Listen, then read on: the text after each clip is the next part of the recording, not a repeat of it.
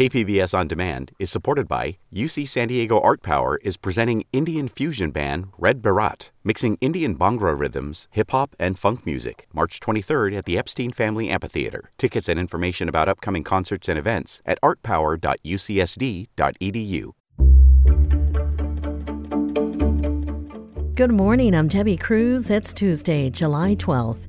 Monkeypox in San Diego. More on that next, but first, let's do the headlines.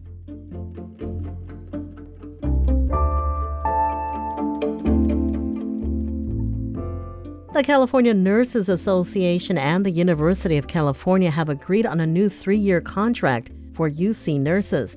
The deal includes wage increases, one time recognition payments, and more paid leave.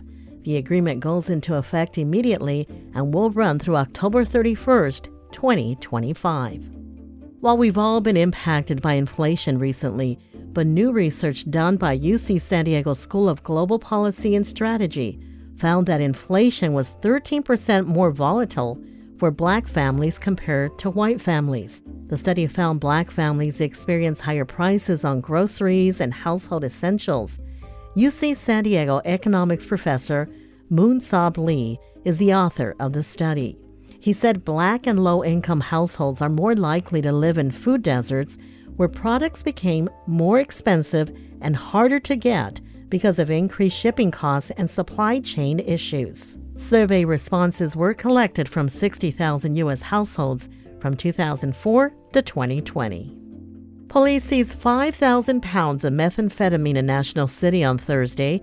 Federal authorities say it was one of the largest meth seizures in San Diego County.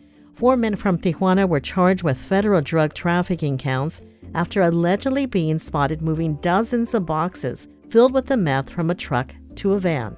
The four men were arrested at the scene. From KPBS, you're listening to San Diego News Now. Stay with me for more of the local news you need. Don't go away. KPBS On Demand is supported by Under the Sun Foundation presenting the Candlewood Arts Festival in Borrego Springs, featuring temporary public art projects that engage community and place. March 23rd. More at candlewoodartsfestival.org.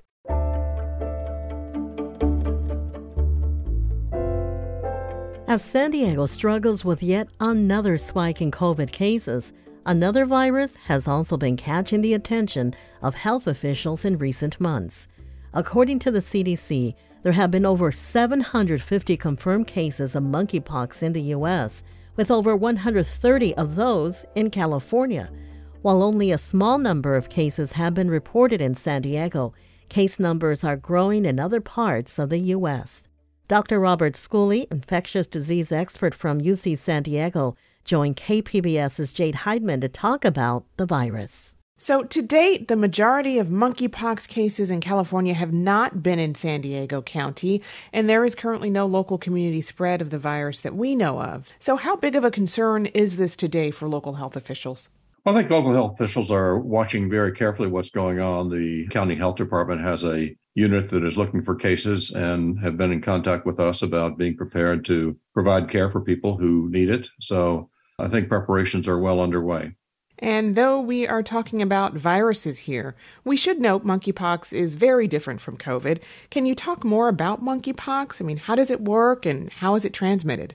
So, monkeypox is a virus that uh, is in the same general family as smallpox. It's by no means uh, even close to as serious as smallpox. It's it's a virus in the so-called orthopox family. Uh, these are viruses that particularly affect the skin and that are uh, spread primarily by close contact, skin to skin, but can be spread uh, just by close contact with breathing, although, again, uh, not even close to the transmission efficiency of, say, coronaviruses. The viruses are a bit more hardy than some of the other uh, viruses we've been dealing with, like coronaviruses, that um, in the sense that they can stick around on clothing and bedclothes uh, after people who have been in them with monkeypox uh, have have left. So we have to be careful about making sure that um, you don't come in contact with clothing and other surfaces that people with monkeypox might have shed the virus on. It generally, though, is not fatal, right?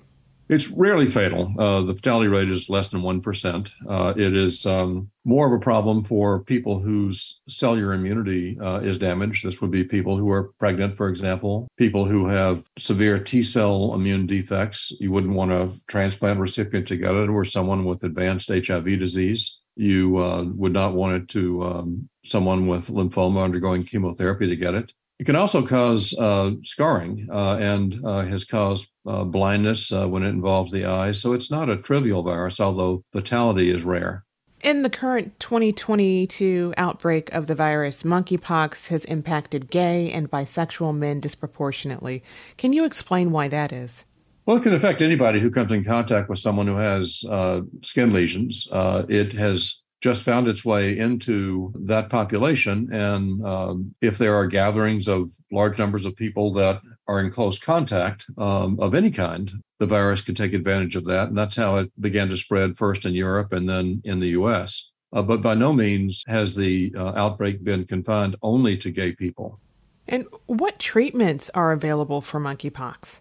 There are two drugs that are active. One of them uh, is called uh, TPOXX, uh, and it's in the process of being made available uh, through the county health department and UCSD.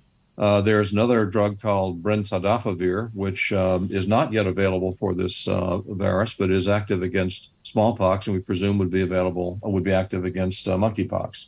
There have been reports of vaccine shortages in Los Angeles and elsewhere. does San Diego have a sufficient supply of monkeypox vaccines?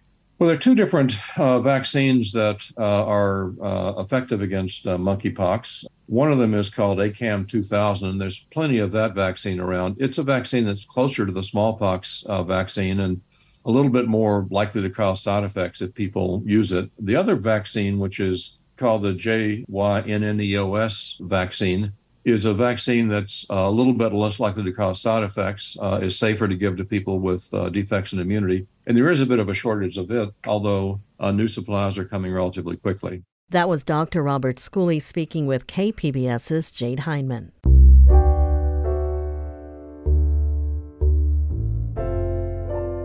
A U.S. House subcommittee met in Oceanside on Monday. KPBS military reporter Steve Walsh tells us they heard how the high cost of living is pushing many veterans and local military members to go without food.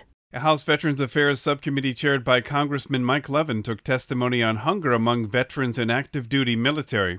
The U.S. Department of Agriculture estimates that 11% of veterans live in households where they at times go hungry, though many don't access services. Anahid Brakke is the president of the San Diego Hunger Coalition. It's not just about outreach and handing people information. It's about what happens when they start that application. It's undignified, it's overly complicated, and these are all things that can be fixed with federal legislation. The VA has begun screening clients for food insecurity. Nationwide, veterans who suffer from PTSD or have a disability are more likely to also go hungry at times. Women veterans are also particularly vulnerable. Steve Walsh, KPBS News. This weekend, the first full scale San Diego Pride Parade and Festival in more than two years will be held. With the celebrations, there's concern about illegal drug use that could lead to overdoses and a growing number of deaths. KPBS education reporter MG Perez tells us about a new program to save LGBTQ lives with lessons in harm reduction. I like to keep everything in order so it's easier to just give them what they need Heather Newhart has 30 years of experience in social work and drug treatment strategies. She often works on the streets supporting homeless addicts through the Harm Reduction Coalition of San Diego that means filling paper bags to go with toiletry items as well as clean needles to inject illegal drugs, and also boxes of Narcan, the nasal spray that revives someone who is overdosed on opioids and stops breathing. If you want to come down here, I'll gladly give you some fentanyl strips. Okay. Um, These days, Newhart and her team also take calls from people who want to test their street drugs for the potent synthetic opioid fentanyl before using them. Fentanyl is 50 to 100 times stronger than morphine or heroin. It's just so easy to overdose on a very, very small amount. Ed Orhiles is shadowing Newhart and the Coalition Street Team, learning how to support addicts who are still using. He is the program leader of Step In, a new harm reduction outreach to the county's LGBTQ community. According to the National Library of Medicine, gays and other sexual minorities are more than twice as likely to abuse drugs than their straight peers. Orhiles is one of them. I can tell you my story but uh, you know I was actually not breathing for part of it. So before getting clean and sober from heroin, he tried smoking fentanyl for the first and only time. I saw the smoke come out of my mouth, and that was it. That's all I remember. The next memory I have is I was kind of all scrunched up on my friend's couch, and I was like, "What happened?" And he said, "I had to hit you with Narcan." He said, "I had to hit you with Narcan twice." Narcan helped start his heart and saved his life. It also started his road to recovery from drugs and alcohol. Now, Orhiles is working to get Narcan into the hands of other LGBTQ users before they die. The Step In program will provide other life saving resources too. The call for help begins with a simple text message to the Step In hotline. What to do in case of an overdose, how to recognize an overdose. So, We'll have a lot of information, a lot of education. Hopefully, it'll give us a way to maintain that dialogue with uh, folks that are sometimes honestly very difficult to reach. One, we admitted we are powerless over alcohol. Recovering addicts and alcoholics have found a safe haven at the Live and Let Live Alano Club in the heart of Hillcrest.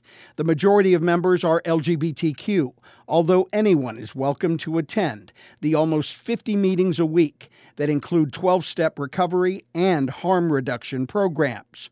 Robert Tice is one of the club's board members, who is also a drug counselor in a South Bay Hospital emergency room. Harm reduction meetings mean that we believe we can't judge that abstinence based program is the only way for you to get sober. Tice says the crisis is that almost every street drug is now laced with fentanyl, which you can't see, smell, or taste until it's too late. The Alano Club is partnered with the County Health Department and provides free Narcan at the coffee bar for anyone who wants it. No questions asked. When do you give up on an addict? Never. Not me. Pam Highfill is the outpatient director of Stepping Stone, the nationally recognized LGBTQ recovery program with a residential facility in City Heights. She is supervising the new Step In program, reaching out to those who need help the most. As long as there's breath, there's hope. To be able to meet people where they're at and give them a glimmer that we're not going to judge them respect where they're at and where they want to be, it gives them that first idea that they have worth. A glimmer of self worth that could be just a text message away. MG Perez, KPBS News. Coming up, an update on the new sidewalk vending rules. We'll have that story and more next, just after the break. Don't go away.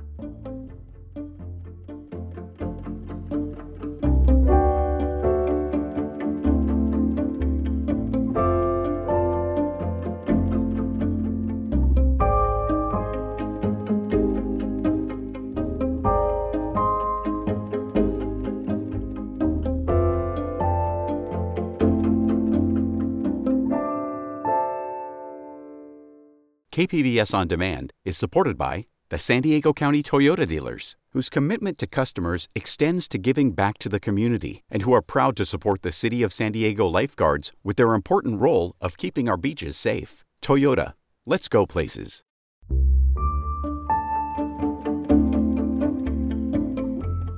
It's been a couple of weeks since new rules took effect for sidewalk vendors in the city of San Diego. KPBS reporter Jacob Aere took a look at how enforcement is going. Sidewalk vendors are no longer in Balboa Park for the summer months, and while the new vendor ordinance can't be enforced in the beach areas until the Coastal Commission approves it, there's been a change there too. Lisa Apablasa has been selling hats near the boardwalk in Mission Beach for three years. It's probably a good 60% have, have disappeared. The whole beach used to be full of vendors everywhere. Like you couldn't even walk on the grass or anywhere. So now that you have to actually have the vending permit, um, it's gotten a, um, rid of a lot of people. Apablasa says park rangers have been removing tents and other gear left overnight in Mission Beach. They've also been kicking out those without proper permits. Jacob Aere, KPBS News.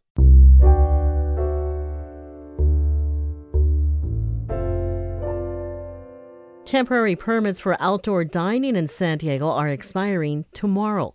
KPBS Metro reporter Andrew Bowen says many of the structures called parklets may soon have to come down. Lara Worm is preparing to say goodbye to an outdoor dining space that helped keep her business afloat during the COVID lockdowns. And as things started to open up, it offered us a little bit extra, you know, in an attempt to recoup some of the losses. Worm owns Bivouac Cider Works on 30th Street in North Park. Her outdoor dining space wasn't eligible for a permit renewal because it's in the middle of a bike lane, but she doesn't resent cyclists. The bike lanes have not had a negative impact on my business, and in fact, they may have had a positive impact because we've had a lot of support from the biking community. Higher fees and stricter regulations for permanent outdoor dining structures appear to be putting a damper on the activity. So far, only 15 businesses in all of San Diego have completed their applications for a new permit. Andrew Bowen, KPBS News.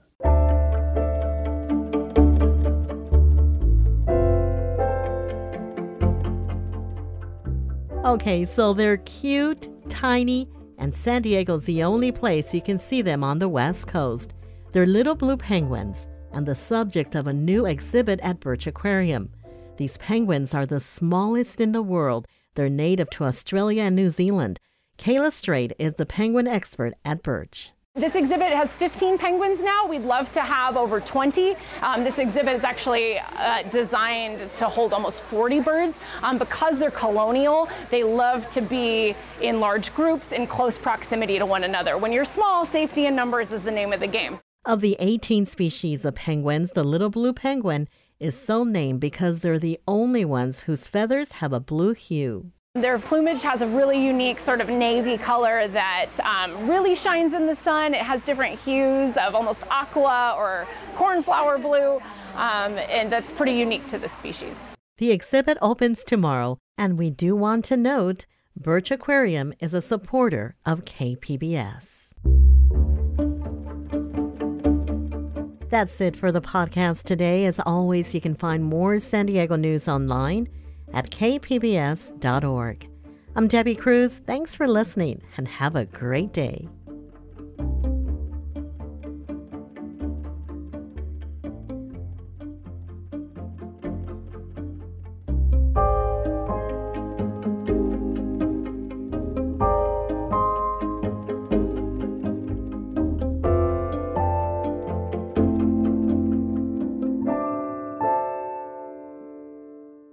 KPBS On Demand is supported by UC San Diego, offering the online Master of Data Science program, a journey through computation, data analysis, and real world applications. Learn more about the online Master of Data Science program from UC San Diego at omds.ucsd.edu.